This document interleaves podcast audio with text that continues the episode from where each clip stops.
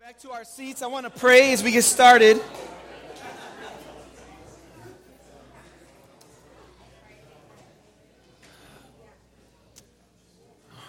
Let's, uh, let's come before the throne of God just one more time before we open God's word together. Father in heaven, um, we thank you, Lord, and when we pray, you hear us. And Lord, um, I know there are times, God, our prayers just uh, are not quite prayers of faith.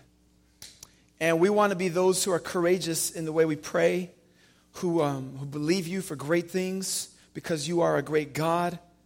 God, there's nothing normal about you, God. You are supernatural, not just natural.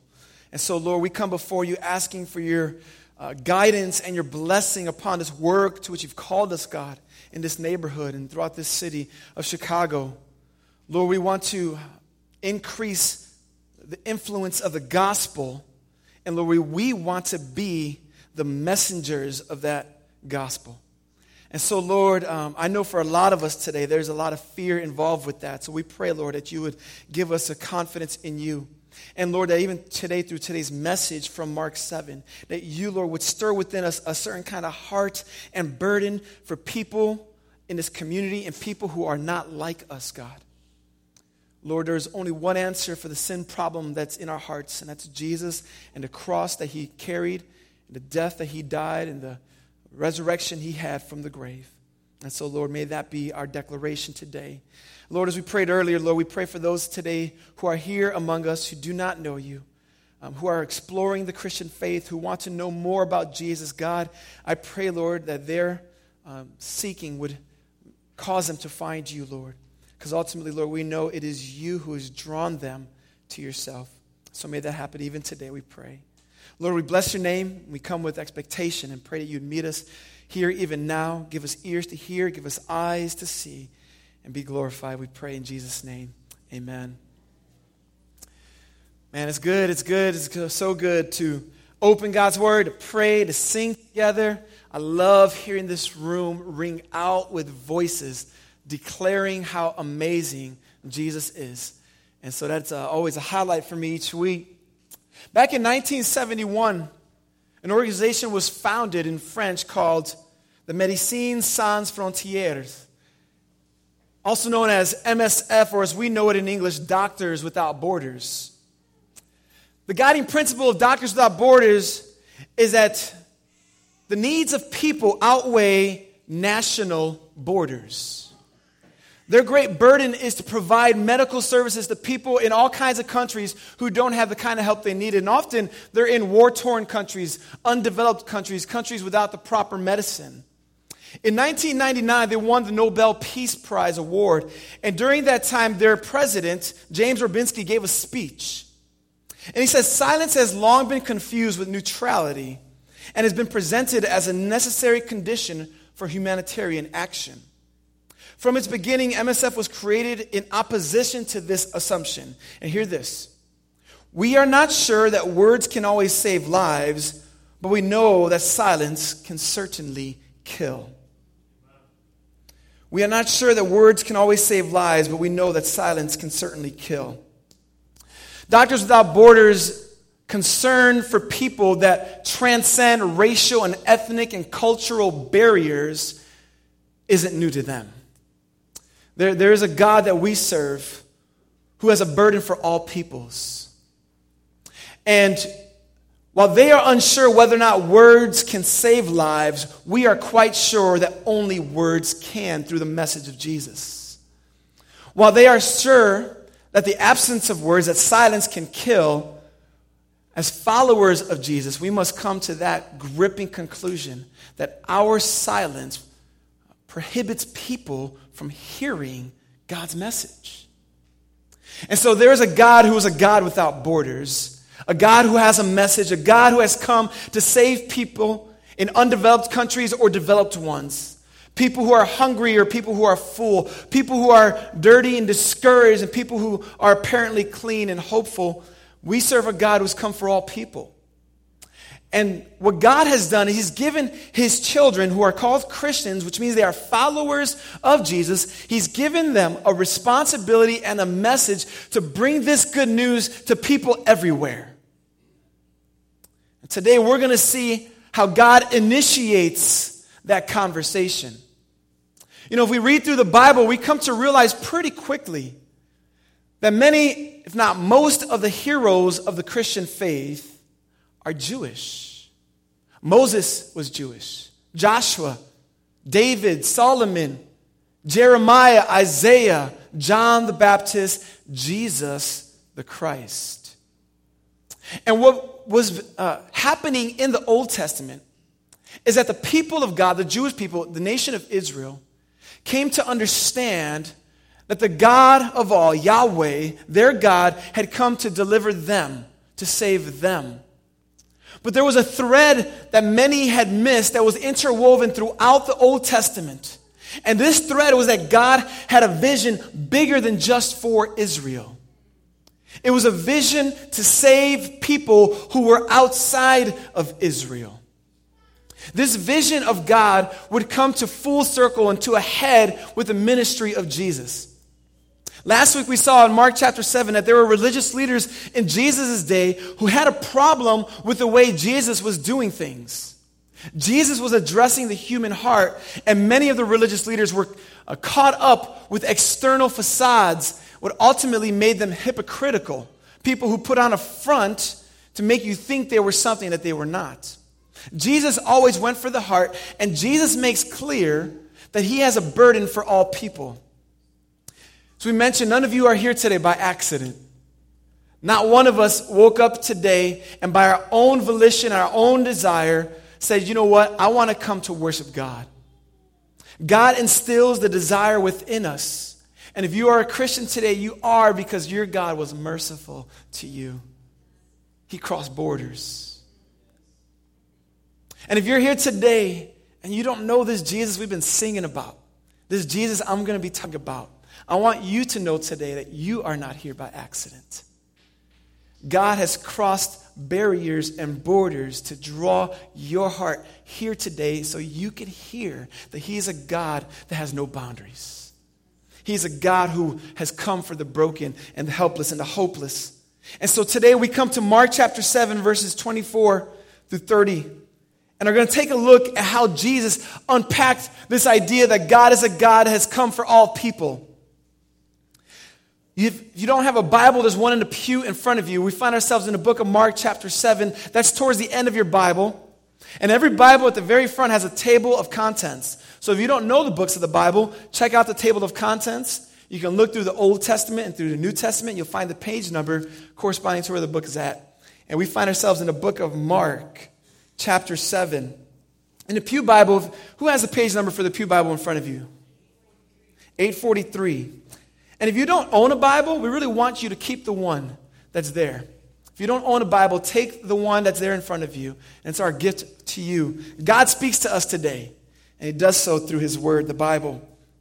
I'm going to read the opening portion of our passage today, Mark chapter 7, verses 24 and 25. Church family, I want us to have a burden for people who are far from Jesus today. I want us to have an unquenchable burden for them that tears down the, the barriers in our hearts and gives us a heart like Jesus. Verse 24 says, And from there, Jesus, that's he, arose and went away to the region of Tyre and Sidon. And he entered a house and did not want anyone to know, yet he could not be hidden. But immediately, a woman whose little daughter had an unclean spirit heard of him and came and fell down at his feet. I'm going to pause there. You see, these opening verses give us some clues as to the point and purpose of this passage. It says that Jesus left and went away. The word is, uh, gives us the idea that Jesus fled from where he was previously at. And where he was previously was at was around the nation of Israel in the land of Galilee, where he often taught people. And Jesus was getting away from Galilee, and we get the idea here from verses 24 and 25 that his desire was to get away. It was a Southwest Airlines commercial. He wanted to get away, he needed a break. And so Jesus goes to a place called Tyre in the region of Sidon. Now, this is an important detail because if we had a map, we could find that Tyre is not in the land of Israel. The people of Tyre were Gentiles, non Jewish people. And isn't it interesting that Jesus decides to go there to find a break? He goes to this place of Tyre and Sidon, and he enters a house there. We're not told whose house he was at, but what we are told is that he didn't want to be found. Jesus is like undercover here. We've seen in the preceding chapters that him and his disciples have been given 100. They've been going all out. They're exhausted. They need a break. Jesus probably wants to instruct his disciples because they're lacking a lot of understanding. They're not, they're not sure of who he is and what he's doing. They're, they're really confused. So Jesus gets away to this unnamed house in the region of Tyre outside of Israel. And we're told that immediately a woman comes. And this is no ordinary woman, she's a Gentile woman, a non Jewish woman. And she has a daughter, but a little daughter, which means a woman's probably a woman who's not older in years, but someone who has a little daughter. And what's interesting about her daughter is that her daughter has an unclean spirit, which is what the Bible often uses to say that the daughter is demon possessed. And so here this woman comes to Jesus and falls down at his feet. Verse 25 says, Now the woman was a Gentile, a Syrophoenician by birth, and she begged him to cast the demon out of her daughter. You see, this woman's got a lot against her right now. She's coming to a Jewish rabbi or a Jewish teacher as a Gentile woman, which means from the law that she was an unclean person. To make matters worse, she wasn't just some ordinary Gentile, but she was from the land of Tyre. If you read the Old Testament, the evil queen Jezebel, you know the name, she was from Tyre. So just the name of Tyre, you think, okay, bad news. In fact, the first century historian named Josephus, he was not a Christian. He was a Jewish man. He wrote this of the people of Tyre. He says, They are notoriously our bitterest enemies. So here, this woman comes from a place that is known to have people from the ranks of Jezebel, the bitterest enemies of the Jewish people, an unclean Gentile who has a daughter with an unclean spirit, and now she's at the feet of Jesus. The situation gets quickly goes from zero to 60. And now Jesus is there, meaning to get away. He's got a person in front of him, and undoubtedly people are like, What's up with this? And what we're going to see go on in this story is an interesting thing. But because it's going to appear that Jesus is pushing her away. it's going to appear that he's reluctant to meet this woman in her place of need. You see, we understand this woman has a demon possessed daughter, but really the central issue here is that this woman is a Gentile woman. She's a person that others saw as unclean outside of the ranks of what God can do to save. And so Jesus is confronted with an option here. What will he do with this woman? She begs him to cast out the demon out of her daughter. Isn't it fascinating how we find often throughout the book of Mark these different people who go unnamed who've got a really messed up situation? I feel like as I've been preaching through Mark, I'm saying a lot of the same things over and over again. Here's a person, we don't know their name, they're a complete stranger, they're really messed up, they fall at Jesus' feet and they beg him to help. And I was thinking, why, why does Mark tell us so many different things? And I think in part it's because brokenness comes in all shapes and sizes. And so sometimes we need to be reminded frequently that our messed up heart, our messed up issues are no new thing to God. I think in chapter one, there's a man who had leprosy. Imagine the despair he had. Or the paralyzed man in chapter two who couldn't even take a step forward to Jesus. His friends had to bring him. Or the demon possessed man in Mark chapter 5 who was cutting himself and wanted to kill his own self. Or the bleeding woman in Mark chapter 5 who said, If only I touch the hem of his garment, I could be healed.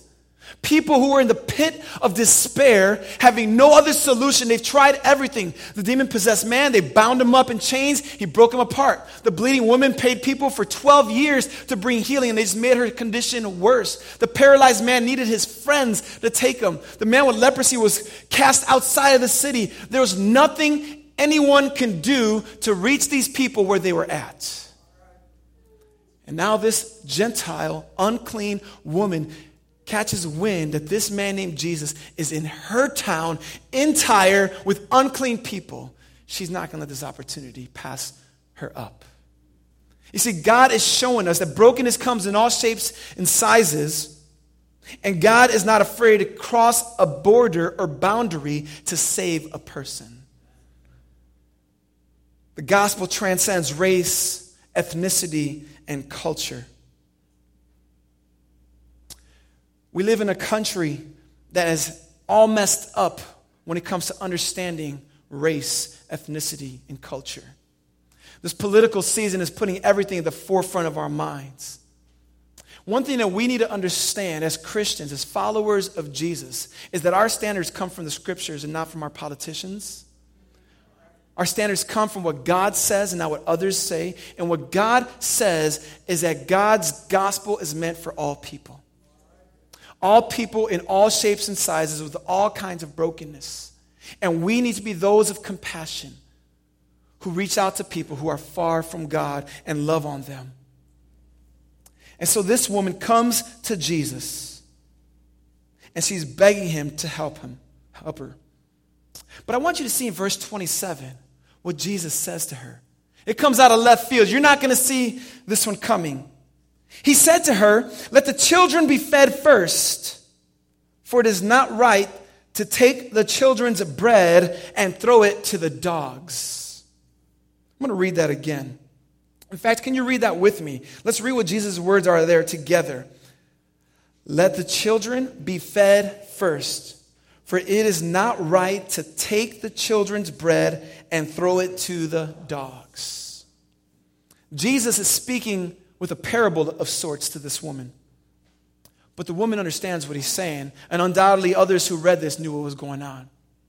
You see, throughout the Old Testament, God had a plan for his Jewish people, his, his people of Israel.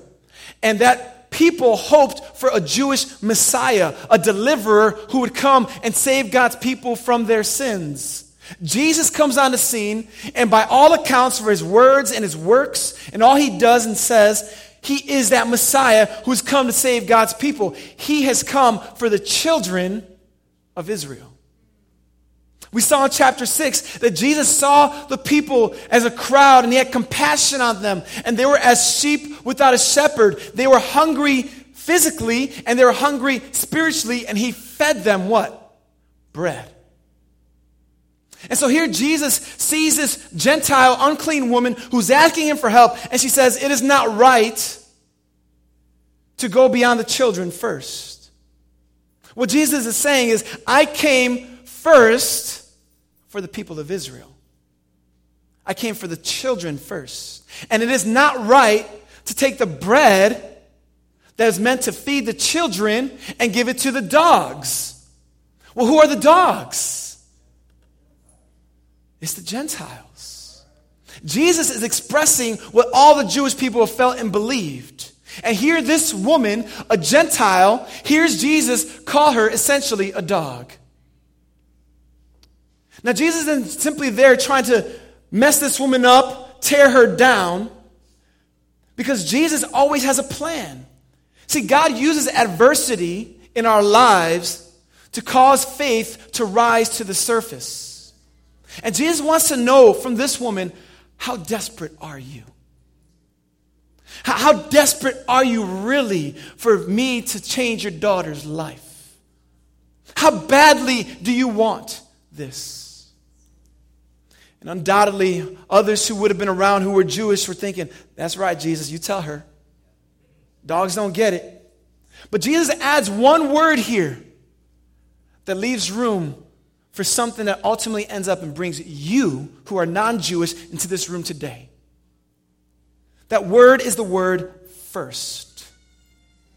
Let the children be fed first, not only.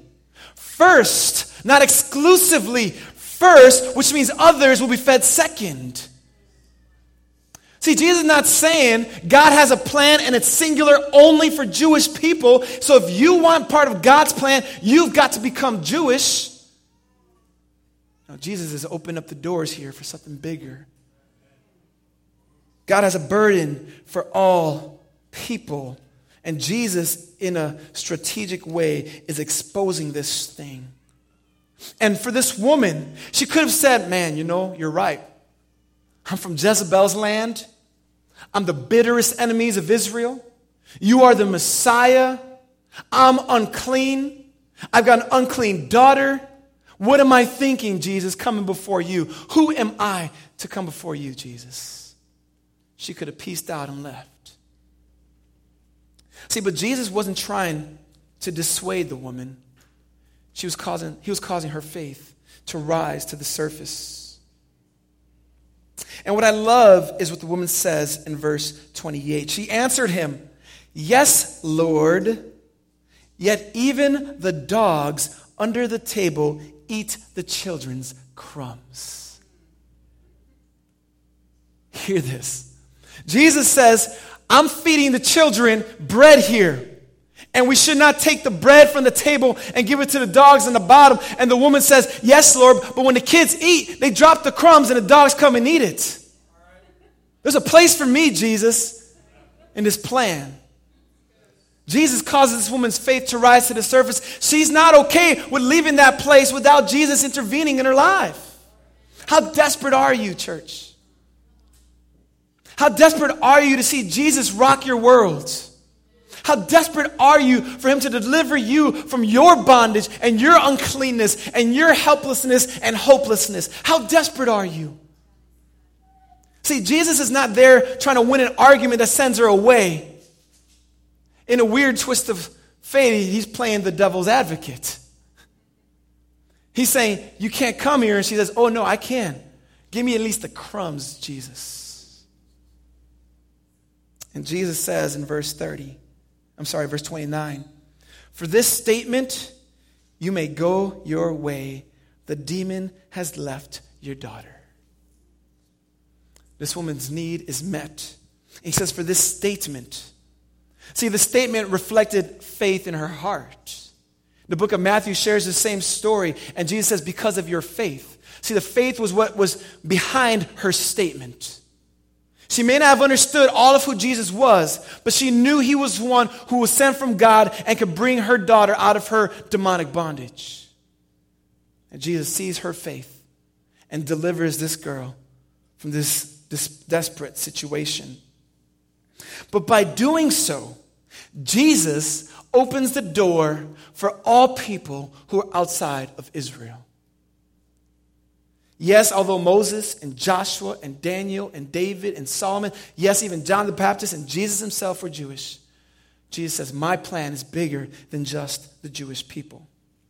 See, in the book of Romans, chapter 11, the Apostle Paul unpacks this very argument. Because people wondered how can non-Jewish people come to believe in the Jewish Messiah and trust in the God of Israel? And Paul says what God has done is something miraculous here. See, the Jewish people ultimately rejected Jesus. They put him on the cross. And Paul says because of that rejection, God has opened the doors for non-Jewish people to be grafted into the same tree Romans 11, verses 11 and 12. Paul says, So I ask, did they stumble in order that they may fall, referring to Israel? He says, By no means. Rather, through their trespass, salvation has come to the Gentiles so as to make Israel jealous. See, what Paul says and what the Bible says is that God's people is Israel, and that God brought the Gentiles in to, to have salvation through Jesus but that God's not done with the Jewish people either. He wants all people, Jew and Gentile, to come to him. In Ephesians chapter 2, Paul continues to say, Now, in Christ Jesus, you who were once far off, that's Gentiles, non Jewish people, most of us, if not all of us in this room, you who are far off have been brought near by the blood of Jesus Christ. For he himself is our peace who has made us both, Gentiles and Jews, one, and has broken down the, in the flesh the dividing wall, the hostility, the things that separated the Jews from the Gentiles. Jesus came, tore that down, and came to make one person. It says, by abolishing the law and commandments expressed in ordinances, that he might create in himself one new man in place of two, so making peace. Paul says, So then you are no longer strangers and aliens, but you are now fellow citizens this is why we had read earlier that at the end times, when the judgments are coming, And John the, John the Apostle is looking, having a vision, and he sees a lamb who was slain, and he sees those there worshiping him. And they praise him, saying, Worthy are you. Worthy are you to take the scroll and to open its seals, for you were slain, and by your blood you ransomed people from every tribe and language and people and nation. Brook family, there's a reason why I'm harping on this right now.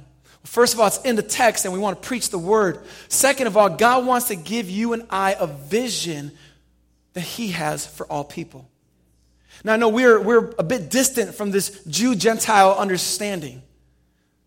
It's something that's not very common to us. But if we need to, if we're going to understand the Bible, we need to understand this tension that existed. And then we need to understand what a blessing and privilege it is, and what an expression of God's mercy it is that you are here today.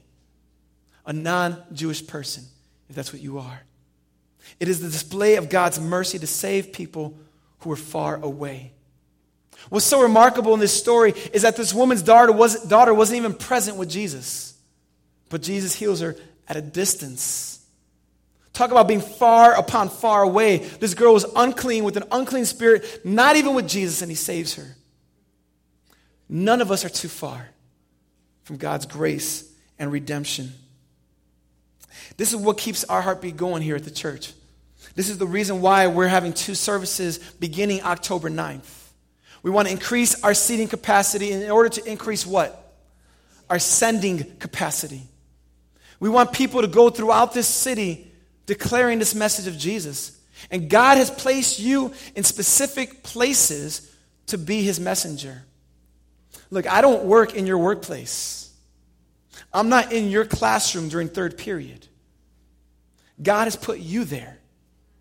He has given you the influence in those places. But what God is calling all of us to do is to be courageous, to open our mouths and tell people about Jesus. See, Jesus demonstrates by even going to Tyre that no one is beyond his reach. And you and I need to believe that with conviction. We need to believe that nothing is outside of God's grasp, no one is too far. And so we talk about being always on mission here at the Brook, which means wherever you are at, be seeking opportunities to make known the power of God through Jesus Christ. We call those gospel opportunities or gospel opportunities. We want people to know Jesus. So we need to, to pray for those opportunities. We need to see them when God opens them. We need to keep seeking them out, and then we need to seize them when they come. Church family, if Jesus showed up in this place, and if he came to people and simply did works to help them, he would not bring them the good news to save them. We, we need to be those who declare the gospel. And this is what needs to be on our lips, church family. That we know that we as people are sinful people, that we are born separated from God. That needs to be on our lips and in our understanding. And that, yeah, that's a humbling thing. It's a humbling thing to recognize how messed up we are but until we recognize how messed up we are, we can't recognize how badly we need Jesus. This woman knew how messed up her circumstance was, and she was begging Jesus at his feet, refusing to leave. And so when we tell people about Jesus, we need to tell them how bad their circumstance is. We need to tell them you're an enemy of God. You're separated from God. If you were to die today, you'd be apart from God forever. That needs to be on our mouths. And when people are gripped with the sorrowful circumstance they're in, we could say, But God sent his son Jesus, who came to this life. And you know, all those sinful things you do and think, Jesus didn't do any of those. He is perfect man, perfect God. So that when he went on the cross, all of your sin was put on him. And the wrath and judgment from God that you deserved, Jesus satisfied it. That's why Jesus said, My God, my God, why have you forsaken me? Father turned his back on him. We need to tell people this. And say that Jesus was put in a grave, but he didn't remain there.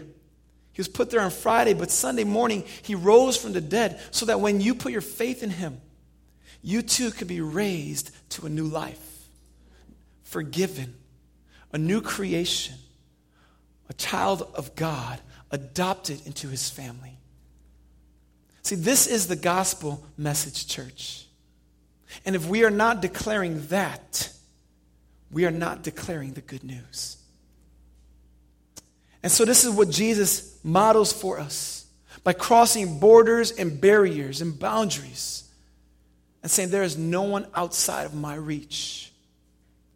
But what Jesus did, though, when he died and rose from the dead, several weeks later, he ascended into heaven. He left this earth and he sent his Holy Spirit to indwell every child of God.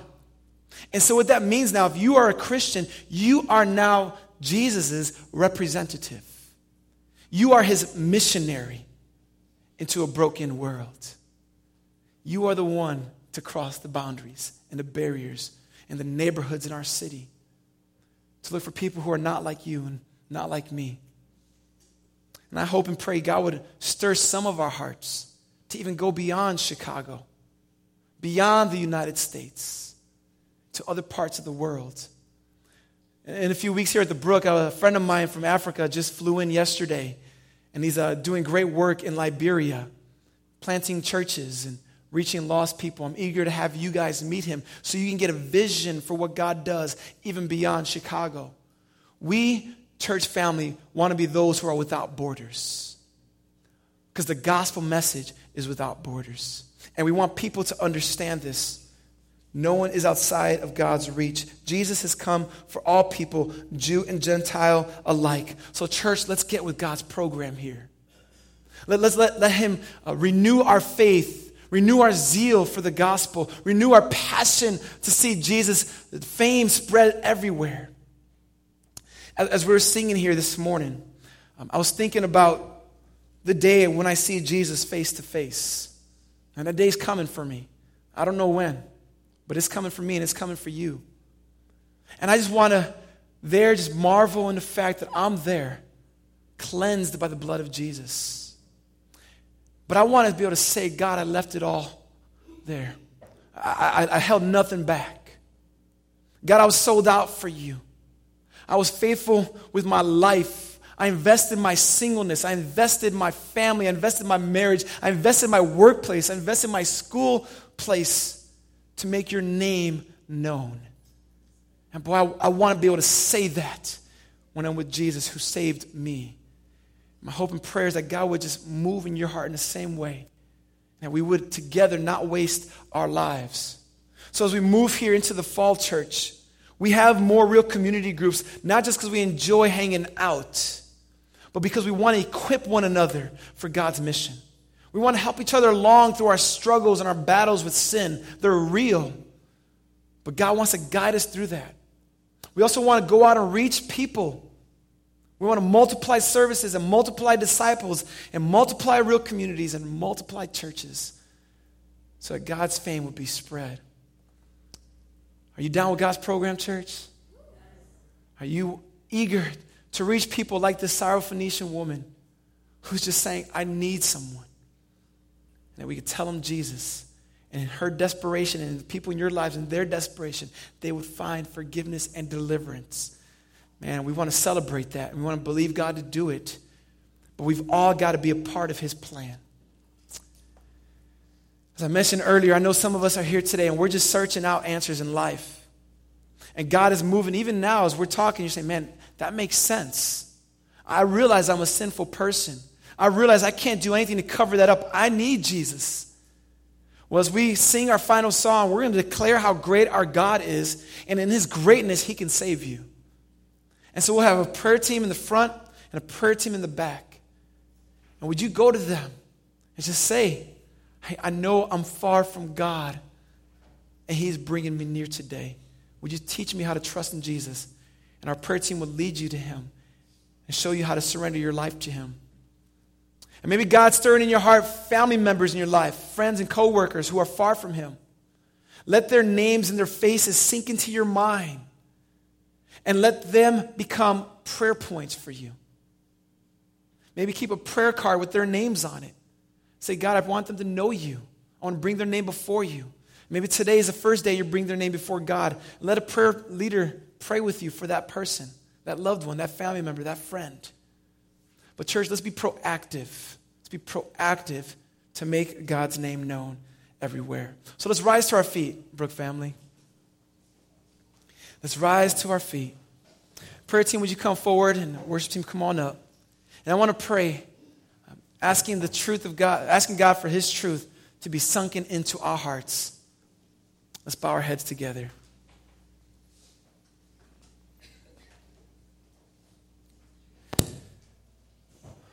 Almighty God, Jesus didn't go to Tyre and Sidon by accident. Just as no one is here today by accident. God, you are a God without borders. God, you are a God who's eager to help the sick, the needy, the broken. God, you are a God who calls us to bow our hearts before you, to receive Jesus in our lives, to turn and repent from our sins, and say, God, I need you. Lord, for us as a church family today, God,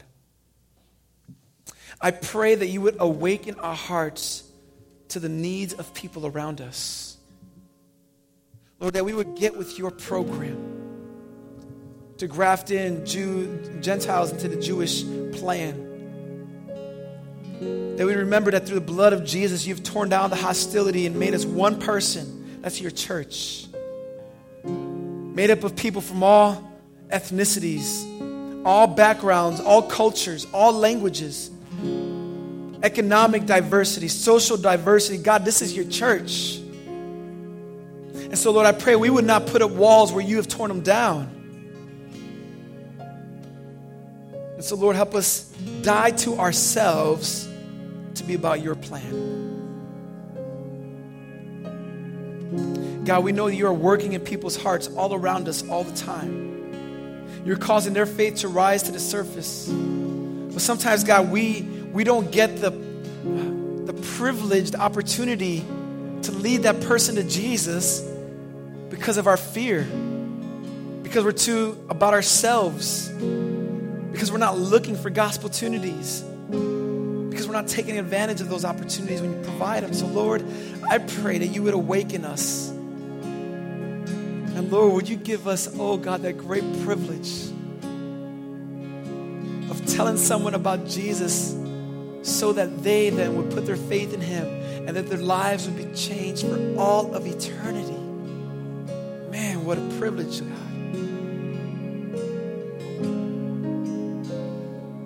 Lord,